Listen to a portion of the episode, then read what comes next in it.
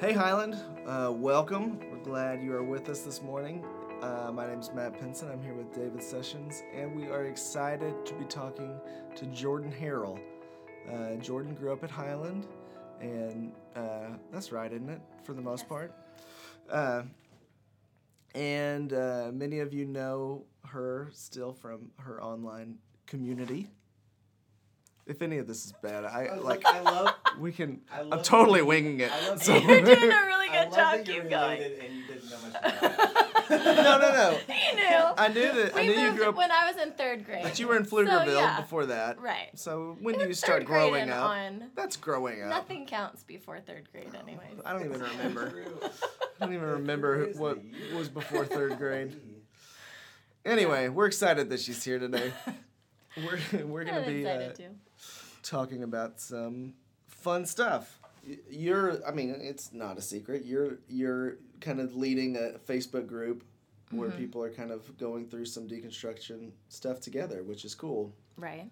Yeah. Um, Tell us a little bit about how that came about and your own journey to that point, Okay. as much as you're comfortable with. Okay.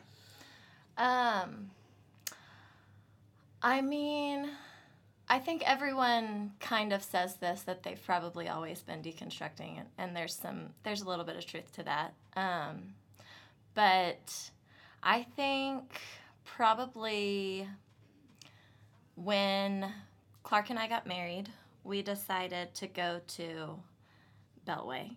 Um, we were still in Abilene at that time. And I think going to Beltway was a little bit of um, a step towards deconstructing at the time um, because it felt like an intentional choice. Um, and I mean, I think most people who have grown up in Church of Christ have felt the tension of ever leaving the denomination. Like, Sure. you know, that, that there seemed to always be a little bit of pressure um, that you stay in the Church of Christ. If you're born in the Church of Christ, you do not leave the Church of Christ. And so stepping out into a different denomination felt really like huge You're at the time. opening yourself up to a new Yes. And it and it felt line of thinking. Yes. It felt a little bit rebellious. Mm. Um and a lot of that was because of like instrumental music at the time. Um because it seemed like everything else was pretty similar, but there was a worship band. And so I wasn't sure how like my grandparents would receive that or anything like that. Your grandparents also. um, and so that was kind of a first step of like I am tired. It felt like I was tired of arguing over things that didn't feel important. Sure. Um, and so stepping into a Baptist church felt like freedom from arguing over little things. Um, well, it wasn't all it was cracked up to be, I guess, which isn't isn't to say that Beltway is messed up, but we stayed in the Baptist tradition off and on for the next ten years. Um, Clark and I, Clark's a football coach, and so we moved every year or two for the past 10 years. So we are professional church shoppers, and it is the worst um, having to be such a consumer. I mean, everywhere we went, we probably went to four or five churches to try to figure out which one we liked, and then we had, you know, the conversation after church like, did you like the preacher? Did you like the worship? Did you like the children's ministry? And picked apart every church, and then you feel like, this isn't even what church is about. Like, why, you know, and trying to figure out what we wanted in a church. Um, we did that over and over and over again.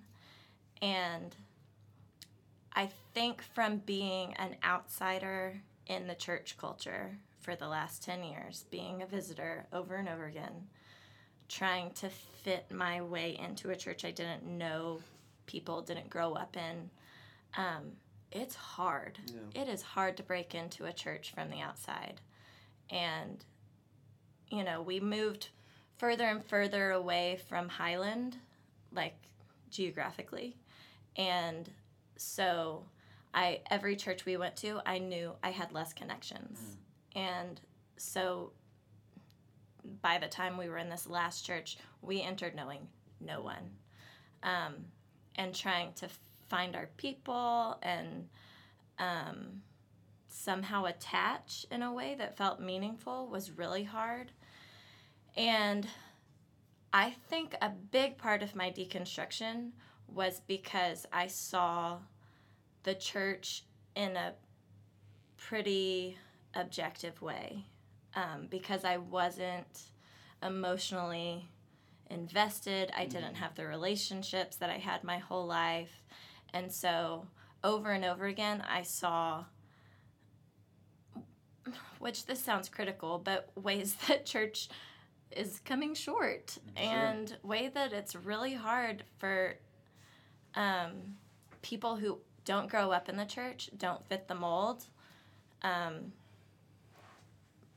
maybe don't look like me or make as much money as us, or which we don't make a lot, we're teachers, but it just felt like I was a white middle class female who'd grown up in church my whole life. And if it's hard for me, Yeah. like it's hard for everyone Right.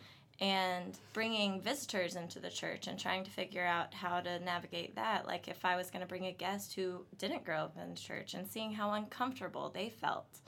Um, so a lot of i mean a lot of what i was deconstructing was yeah political and theological and doctrinal and all of that but also a lot of it was like the systems of the church and are we doing this right? And um, is this the best way if like our goal is to reach people and to love people and to show people christ i i feel like we might be missing some things here because it seems like we're mostly investing in the people inside our walls and making it comfortable for the people who have been here forever. And um, so that was like the push.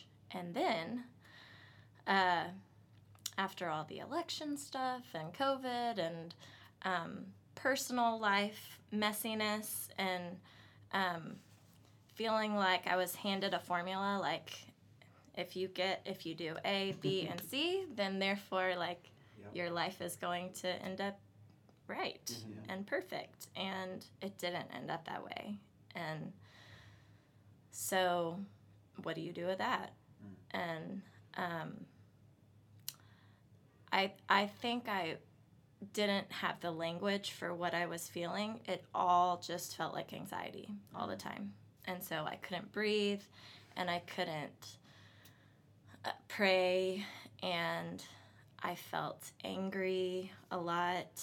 I I was a really impatient mother um, because I felt like I was sending my kids to hell and I didn't know like there was so much pressure on me to raise them in a way that would guarantee their salvation and I felt like I was failing at that.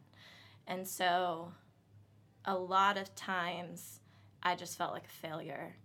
And it it all came to a culmination about a year ago.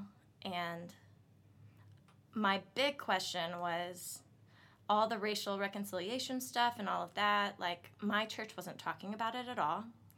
And they weren't talking about um, things that I felt needed to be said, um, that felt important as Christ followers, like this is the way we should love people type of situation. And it came to a head about a year ago, and my question felt my big question was if the Holy Spirit is who the Bible says it is and does what the Bible says it does, then I don't know how to reconcile the fact that the place in our country that is the most populated with churches and has the most Christians per capita also produces the most racism. And I, I struggled with figuring out how how to figure out where the Holy Spirit was working Yeah. in the church. Like, I kept seeing church after church after church, there be um, turmoil or scandal or just honestly felt like hatred coming out of the church. And and I just wanted to be like, but God, like, if Christians have the Holy Spirit, like, how how does that work? Like, Yeah. you If you know, believe what you say you believe. right? Are people not being you here? transformed? Right. Mhm. Um, because it doesn't look like there's any transformation happening. It mostly just looks like humans being terrible, and so I don't know what to do with that. And um, then we came to Abilene one weekend. Two people from Highland um, I met with that weekend, and he was like, "I know what you're doing. You're deconstructing." Mm. And I was like, "What? I don't even know like what that means." And he had been one of my best friends my whole life, and he had been deconstructing for the past like five to ten years. And he was like, "Listen, lots of people are doing it." cool thing to do. it's a cool thing to do. I have all the resources. Here's here it is. Yeah. like um, he really actually said the phrase he used was like when I started doing it, someone pulled back a curtain Mm. and let me in Mhm. and gave me all of the resources and the books and the podcasts and he was like there's a lot of people back behind the curtain but nobody yeah but nobody wants to say it out in front of the curtain because there is a stigma Sure. to asking questions and admitting that you have doubts yeah and so he kind of gave me permission which he actually like pointed out the podcast you have permission um, he gave me permission to like say these things out loud Mhm. and once I felt like I wasn't alone, it really did like open up. I, I guess it allowed me to breathe for the first time in a really long time. So yeah, I'm really interested because you talked about the shame that you were feeling that process started, like giving yourself permission Mm-hmm. to ask good questions and to be vulnerable with that Mhm. affects the anx- anxiety in your body. One thousand percent. Yes. I, and I've kind of written about this a little bit. Um, I struggled for a long time with taking deep breaths, like for five years. I couldn't take deep breaths. And it would be off and on. Um, and now looking back, it had a lot to do with um, the checklist, which, you know, you grow up in church being told over and over again, like, following God is not a checklist. But also, if Here's you love. God, yes, here's the list. And if you love God, then you'll do it. Mixed message. Yes. Yeah. And so then as a parent, feeling like I am, there's so many things now. Like my checklist is forever long. Because it's not just your checklist now. Yes, their checklist. their Yeah. checklist. And I could not check everything off. And therefore, I don't really love God Mm. because if I did, it would feel organic and it would feel natural. And I would do it out of the goodness of my heart and out of my love for the Lord. Yeah. And if I'm not doing it, then what does that mean? Like Um, you just like, it's such a perfect image of like the my yoke is easy, hmm my burden is light, Yes. and uh, unforced rhythms of grace is the message version of that. And it's like, but it wasn't. hmm It wasn't an easy yoke. It wasn't light until you were able to like challenge some of the Christ-like thing, things that we put on Christ-likeness. Yeah. That that yoke became that that l- yoke of love became actually light, Light. and easy.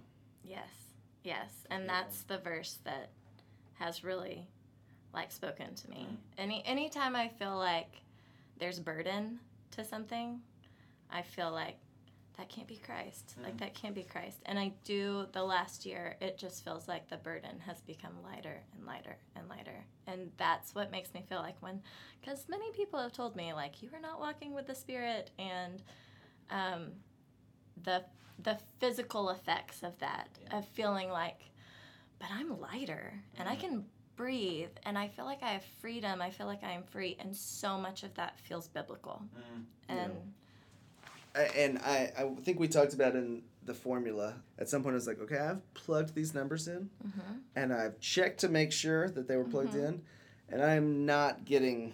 And I felt abandoned. I felt abandoned by by God, and yeah It's like this isn't working, and uh, and it was partly my expectations of what God was supposed to do for me, you know, and and I think that's part of growing up, and not just in Church of Christ, but just in America. Yeah. I think it's hard to follow Jesus in America. Yeah. I think it's really easy to worship Jesus Mm. and really hard to follow Jesus. And I don't know who said that. That's another person. That's not my quote. That's somebody um, You used it well. who I don't who I don't know. We'll add that to the.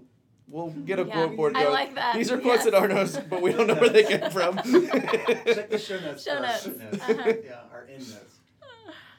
but the but what looks like success according to Jesus and what looks like success according to the American dream are just so opposite of each other. Yeah. in many ways, and we want both. And it's just hard. It's it's hard to have both. And it's hard to separate them Yeah. in the American church. Like Sure. I don't know what's what sometimes. yeah. Um in in practice, like, you know, from the pulpit like we we say it really well, but even in in the way we do church, in the way we have such like a growth mindset and um it's it's all it all feels a little bit wrapped up in an Americanized hmm self-made man type of situation like growing the church and getting more people and I I think it all has come from a really good place of wanting to share the gospel. Um, I would like to think. hmm Um, but practically, what it looks like once you put so much pressure on people to grow and be better, and I'm still processing Yeah. that thought. it's a tension I'm managing all the time. I mean, we work for a church, and so I, I struggle sometimes with like there's a you know some backlash against big church and, uh, but I've spent my whole life in big churches, and working for big churches, hmm and I've also seen what a pooled resources can do Mhm. Yeah, in a community. yeah, Like, I mean, as we were leaving, a lady was coming in who needed some help with her light bill. And we have a system set up that can help her address that immediate need mhm. and can help address, hopefully, Right. kind of the root Yeah. of the issue. Um, because we have a person working full time going, Yeah. what's the best way to help yeah. Mhm. When somebody walks in? Mm-hmm. and so you can't do that in in a, you know a church that hasn't at some point at least Yeah, had a growth mindset. But it can also become so toxic where it's just like where it feels manufactured. Mm-hmm. and it's uh, and so that's a tension. I mean we manage in our worship meetings too. Yeah. yeah, um, yeah, how do we on how do we how do we stay attractional by being on time and by doing doing things well and also being good news to the community mm-hmm. being open to um, you know what the spirit might be doing on that particular day and yeah. um, Yeah, and that's something that I think is hard for me still. I feel so Americanized that spirituality is really hard for me. It is for me too Um, yeah. And growing up in the Church of Christ also, maybe that has something to do with it. I think it's just, it's really hard for me to relinquish control of anything. Growing up in such a rigid, like I don't want to say so so many bad things about the Church of Christ because I really like love love Sure. the way I grew up and um, still feel greatly indebted and honored. Indebted probably isn't the right word, but um, I never had. Um, I loved Highland growing up, Mhm. and still love Highland.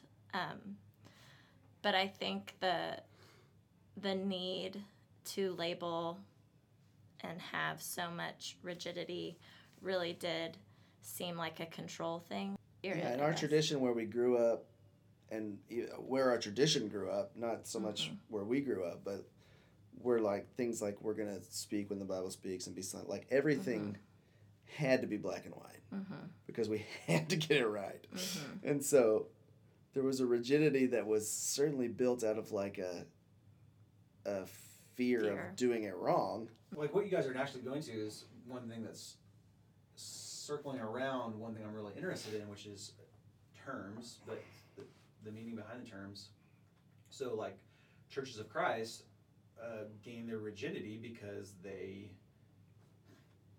broadest strokes possible, um, were trying to restore things, Mhm. restore things to original Christianity. Actually, the Stone Campbell movement was originally a unity movement that was just trying to get different denominations to say what we agree on.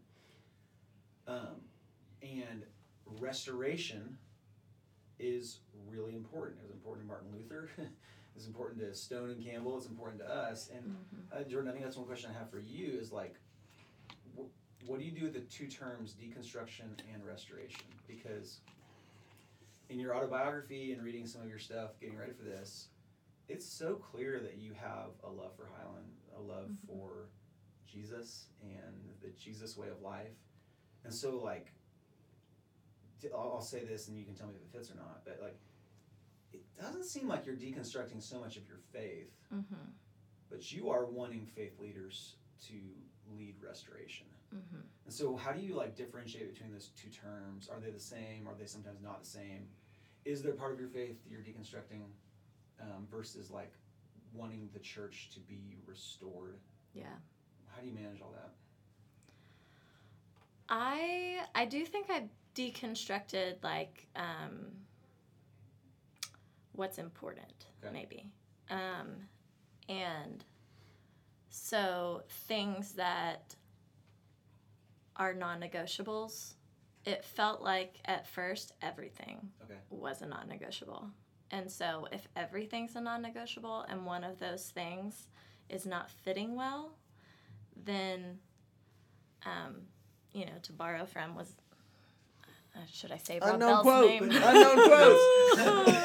yeah, we don't know.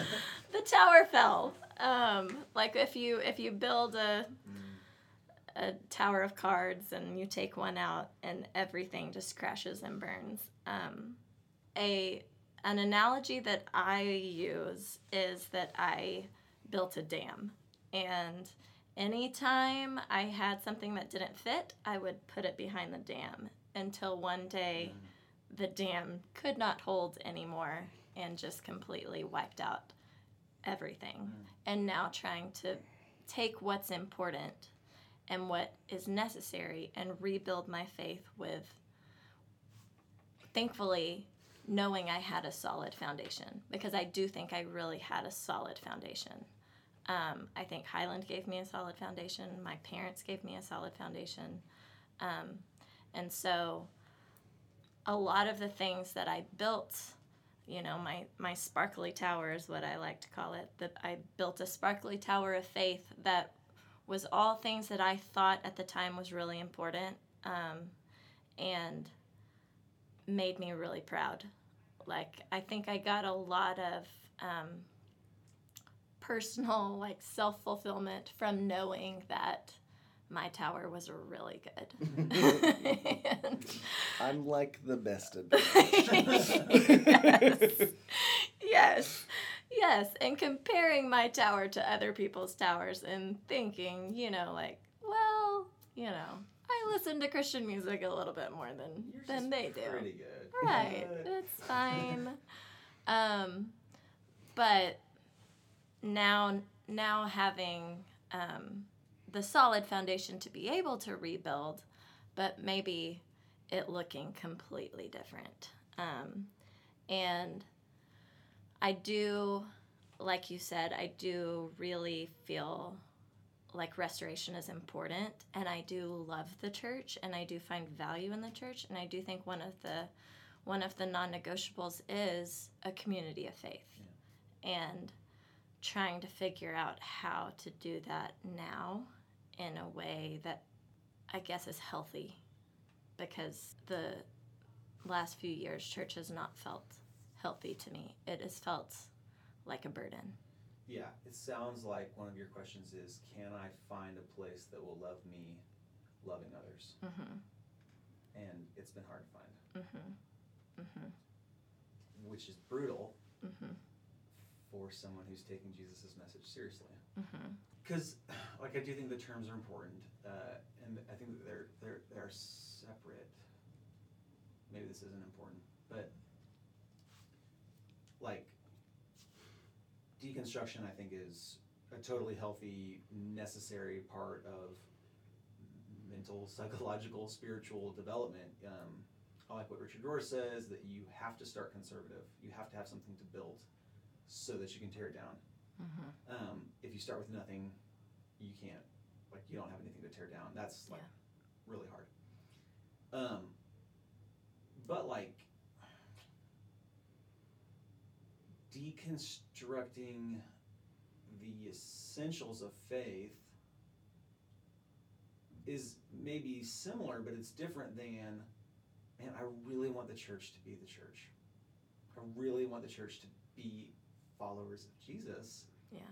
um, who was accused of, uh, you know, kind of similar to your autobiography, like Jesus was accused by the religious elites of loving um, those that were not acceptable inside Yeah. the temple, and so, man, why is why has church become the new temple, right? Why why is it that there's people that are acceptable and not acceptable, and you know, we don't turn people around, but we don't necessarily uh, fold people in who um, who aren't doing the list right. And so, I feel all of that. Yeah, one thing that we talked about when people are are deconstructing, a lo- I mean, a lot of time, a lot of my group of people that I know who are going through deconstruction are similar to you, and it's like I believe in Jesus, and I want to I want to live in a way that reflects that, and I want to be a part of a church that is also doing that yeah, Yeah. you know and it's hard because i mean there there are really good people at highland who i would disagree with Mhm. on theological things that are important to me Yeah. and uh and part of me also wants to believe that it's important that i go to church with those people too Yeah. um that if i'm going to be about everyone belonging then everyone has to belong right. You can't kick out Yeah. certain people. and Yeah. that's really hard. Um, Yeah. But one of the things, oh yeah, I remember. One of the things that I, I want to tell people who are who are kind of in that season is like, I hear you, I feel you. Please don't leave. Please don't leave. Mhm. Like we need critical thinkers. We need people who are not afraid to ask questions to help mold the church Yeah.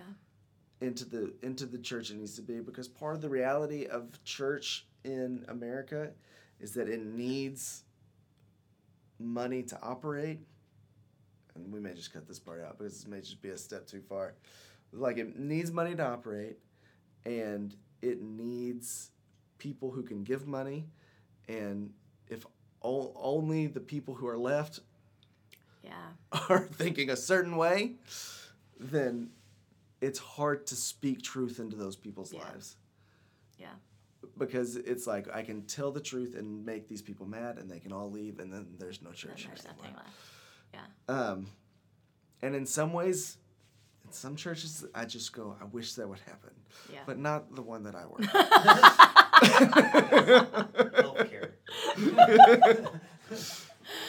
um, yeah.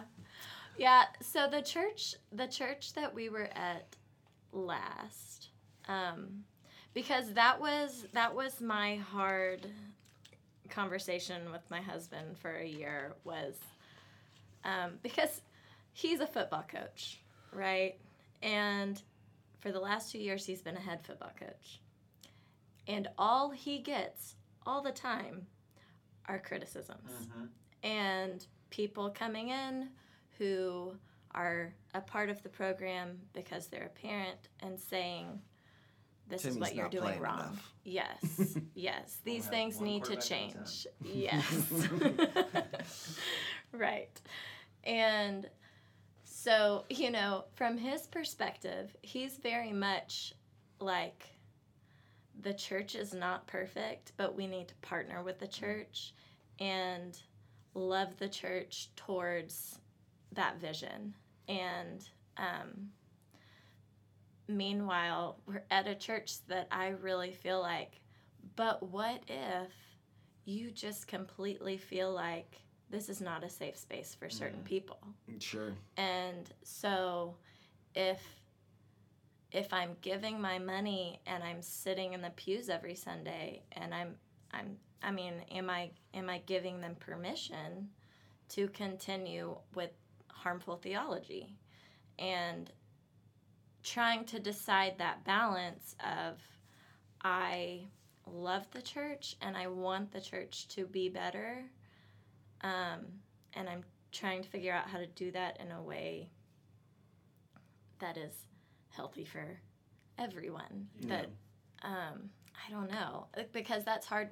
We we ultimately I decided, you know, I I think at this time in our life, and the time in my deconstruction, going to church every Sunday is more harmful to me than it is helpful, and um, but and we had had conversations with church leadership. I had had conversations with church leadership, um, and I it felt to me like it was like a man. We appreciate where you're coming Mhm. from, but it's going to be like a hard no But on what bye. you're suggesting. Yes, yeah. Um, so I think the church culture, or like Western culture in large, has like really taken advantage of people's willingness to ignore their emotional health mhm. For the sake of loyalty. Um, you know, like we kind of don't tell abused women that they should really stay in their marriage anymore because that's what God would want. Because I think eventually we're not believing that anymore. yeah, Um, and I don't, uh, the churches I've been a part of, I'm not aware of like pure malicious um, abuse. But like I do think we take advantage sometime of um, this tension we're talking about between like, um, I want to be faithful, I want to see the church become the bride of Christ mhm. um, but it is actually more harmful to me, like you were saying, um, than than staying with it. And so, you know, is there a realistic future in which churches can like do good conflicts with their members, Yeah. where we're like, okay, you've got a real complaint. Um, and again, I'm not talking about like emotional, physical. Like I'm talking about the church believes one thing, a loving, trusted member believes something else. Is there actually a room for conversation anywhere in the church system? Because, yeah, like sometimes you shouldn't be in a toxic relationship. And if Yeah. that's with the church, if we really love people, like we should set them free to not, you know, not be in that. But what seems to be really lacking, maybe because we're like just taking advantage of, well, people will be loyal and they'll ignore this toxic feeling that they're feeling. Mhm. So is there a place where people can actually say, I have real concerns with what's going on here, um, and be heard in a way that what we would hope like a good marriage would some like both parties would be heard. yeah, Um, I think that's one thing that we want from the podcast is like to, to have a space for that, but Yeah. um, it's seems like it probably should be more too.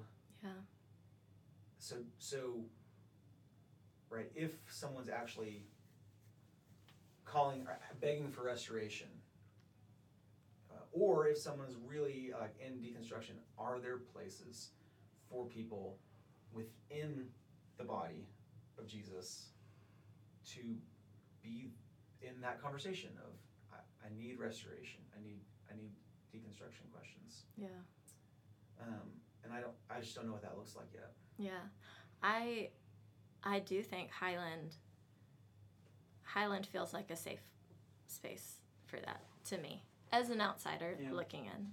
Um, now, maybe I'd feel differently if I was a member right now, but um, uh, even um,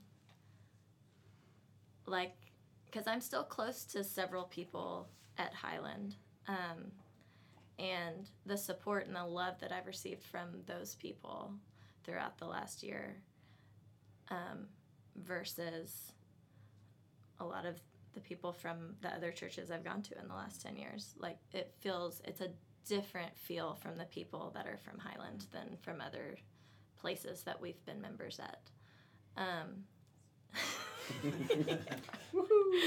uh, yes. Feels good to feel good about something. Yeah, and even I mean I haven't I've only been to Highland maybe like once or twice in the last few years, but we were there on Sunday and the the tone I think of what is coming from leadership on stage feels different to me than the tone that I get that I have received the last few years. And the thing that I kept saying to Clark the last year or two was that it feels like church has become a safe space to talk about how sinful everybody else Mm. is and not a place where we talk about our own stuff. For sure.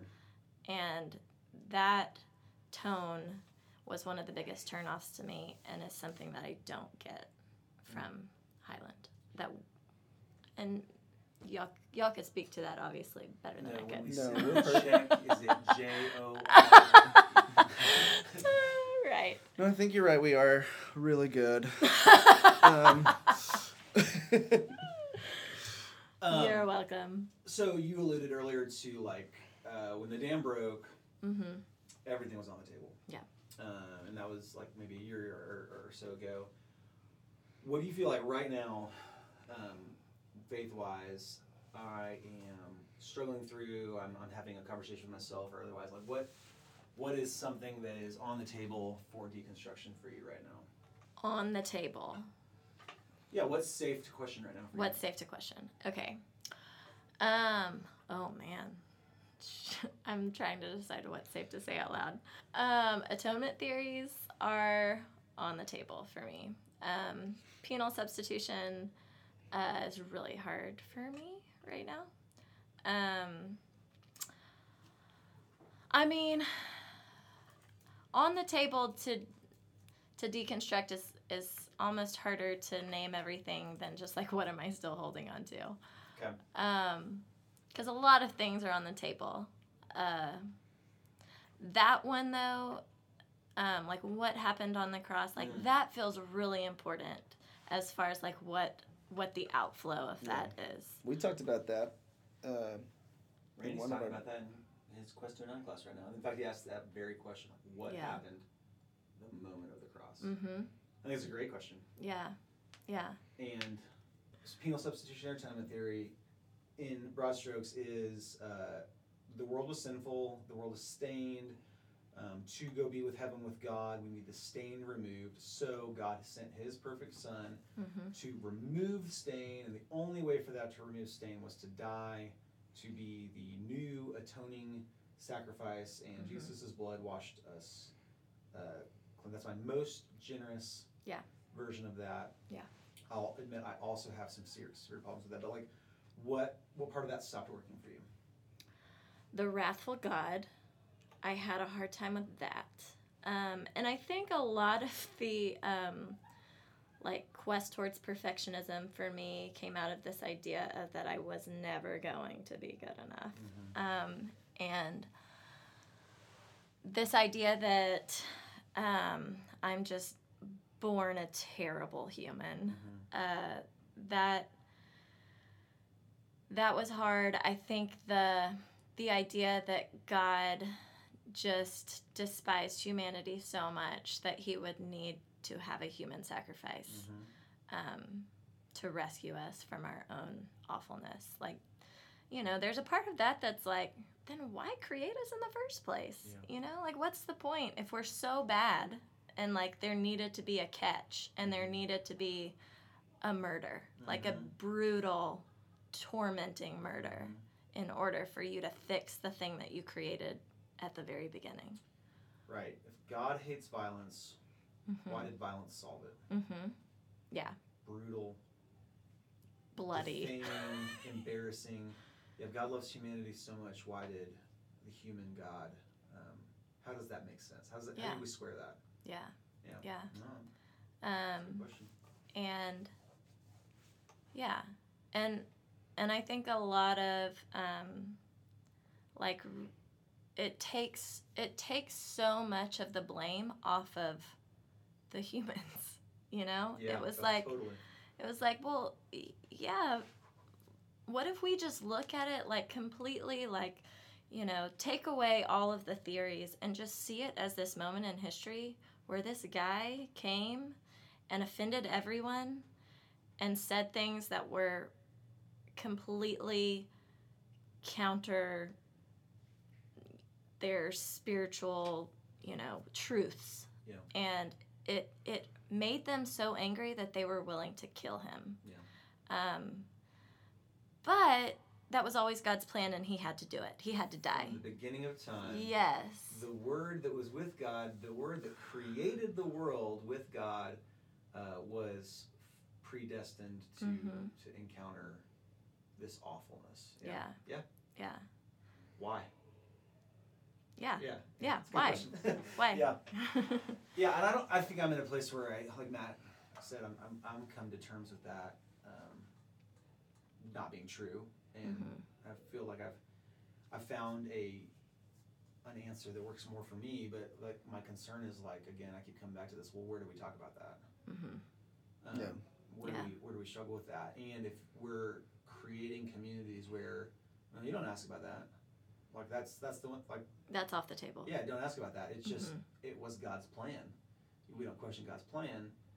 Um, if all we ever do is jump to answers and we don't allow for critical conversation, we don't get to better answers. Yeah.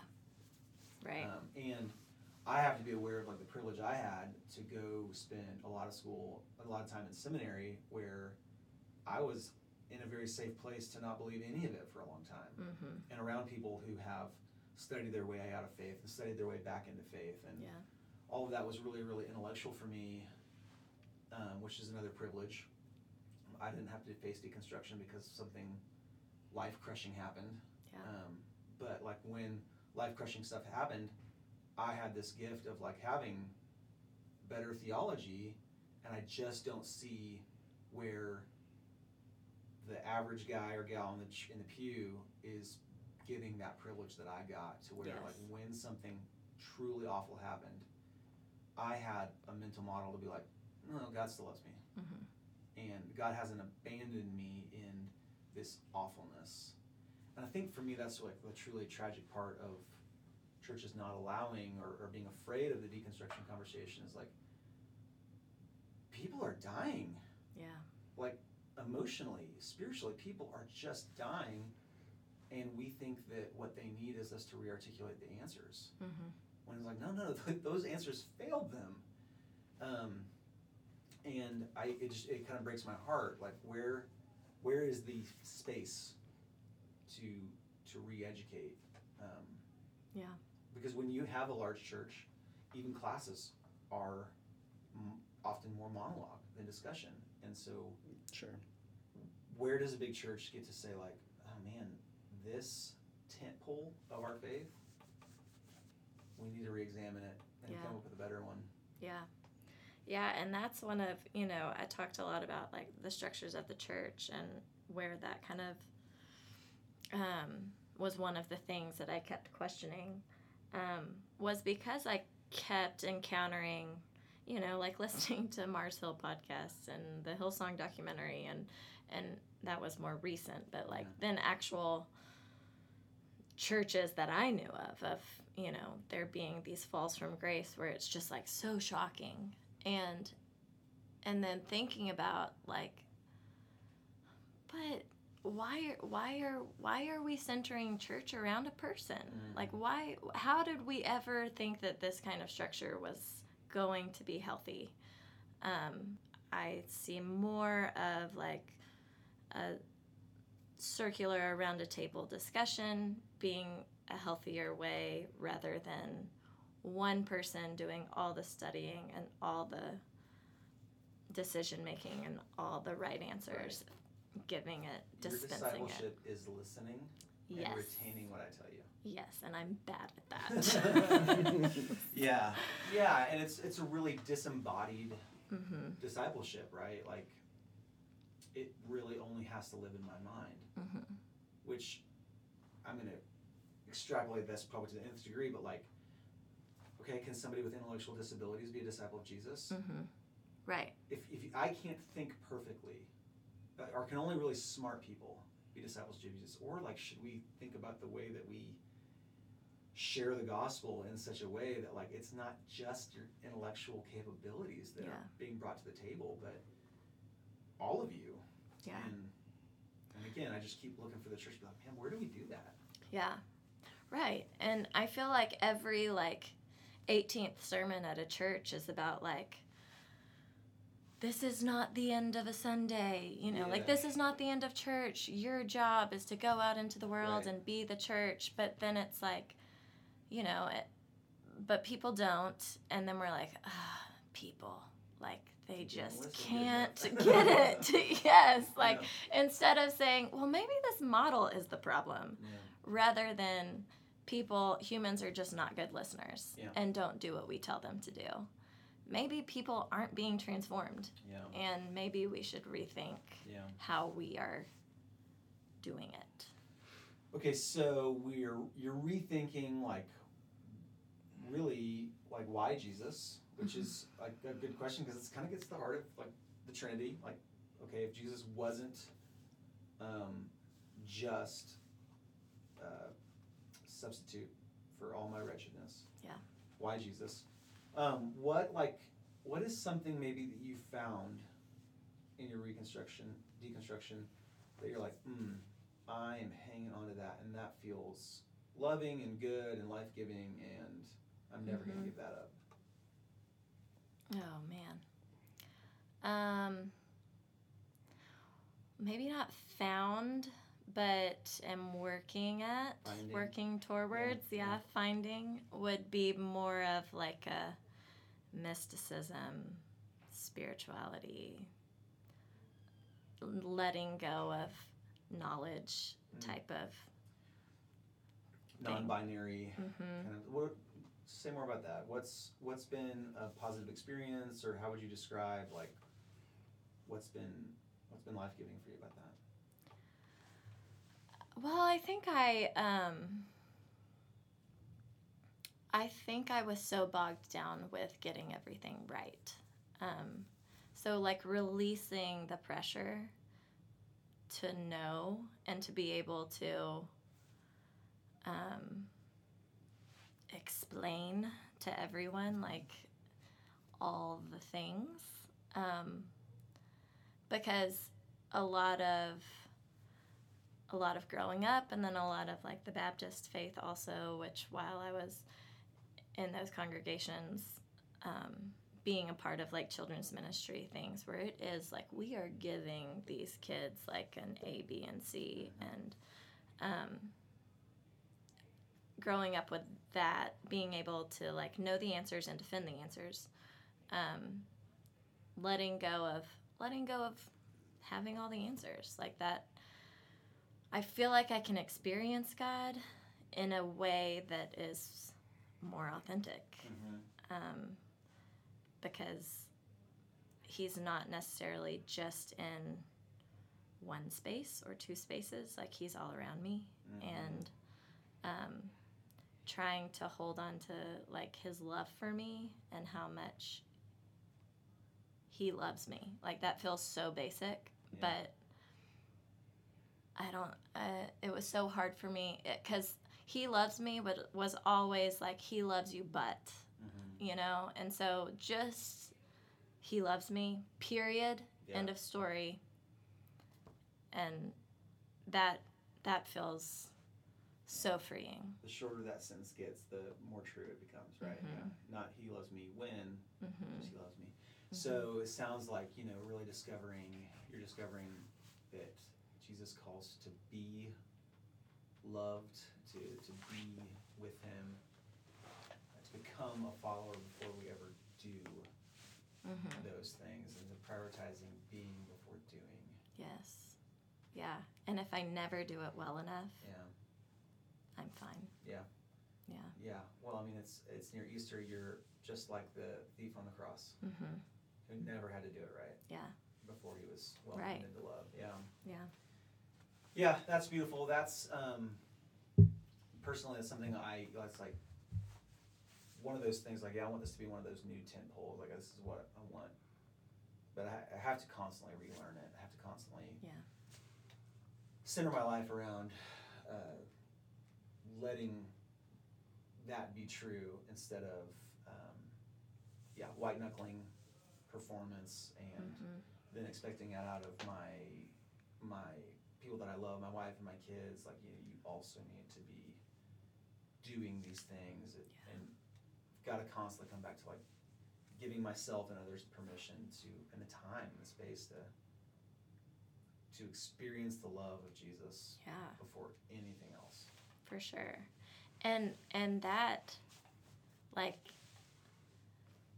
the health of my marriage Mm. since not feeling like my husband has to perform a certain way or be a certain way or lead a certain way um like and i told him this the other night i was like you know i never even like i would have never told you all the ways that you were failing Mhm. But I did think that you were failing in a lot of ways. um, and you probably don't even you, you. I would like to think that you never felt that. You probably did. You, but now just not, not, not feeling like man, like I wish. I don't know, like giving him the grace and the space to not be the perfect husband and the perfect Christian and do everything the right way. Like, I think I had an idea of what he was supposed to be like as my spiritual leader and as my spouse. And letting go of that and just being like, I love God and that's going to be enough. God loves me and God loves you and that's going to be enough. Um, oh my goodness. Like, I just, I feel like we like each other so much more because Awesome. I'm not putting that pressure on him.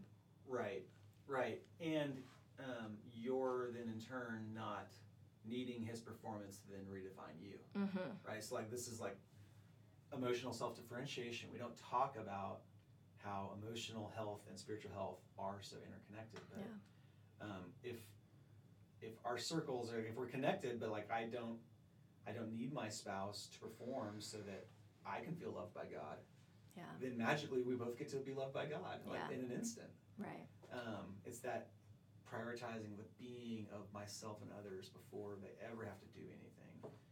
Um, Yeah. Which, like you know, a lot of your story, you that was a that was not part of the story that you got told. Yeah. Nor me. So. Yeah. Matt's Yeah. been there for a long time. We talked. Well, we did talk about. We talked about some, and you talked about some more, like where your expectations were Mm-hmm. about, like this is what my life looks like if I'm following God and I'm doing things right. Yeah. And one of the hardest things for me, you don't have to call it out Jim and Jody, but like growing up, it looked like the formula worked. Yeah. You know, like my parents did these things. We went to church all the time, and their life seemed pretty good to me as a kid growing up Right. in the Penson household. And it was like, okay, so if I do those things, then this is kind of the life I can expect. Right. That's the outcome. And um, it was actually way harder. Yeah. it wasn't easy at all. yeah. And uh, and it probably wasn't easy for them Yeah. either, but Mhm. it looked pretty good from my standpoint. right. Yeah. And so that was a big shock to my system to being like, why is the, why did it Why work for them and it don't for work for me? me? Yes. Yeah. Well, Jordan, we're uh, happy that you're moving back to Abilene. yes. I am happy. Me too. Um, happy to have you back in A Town, or even Wylie if you'll end up out Oh there. gosh. oh, but anyway, thank you for your uh, your courage to talk about these things because this is hard. Um, and thank you for your willingness to talk about it with us. And when we cut this all up, I'll uh, make us all look good as much as possible. I don't know why I have like I have to cover my face because when Matt's like when Switches Matt's- into like official Matt- mode. When Matt's in charge and when Matt's the adult in the room, it's just so funny. but he's good at it. It happens so rarely. Uh, right. Uh, no, seriously, thank you. I I really love this conversation. I thanks for loving Highland enough to be vulnerable and share part of your story. And yeah, for sure. Um, Bye. Bye.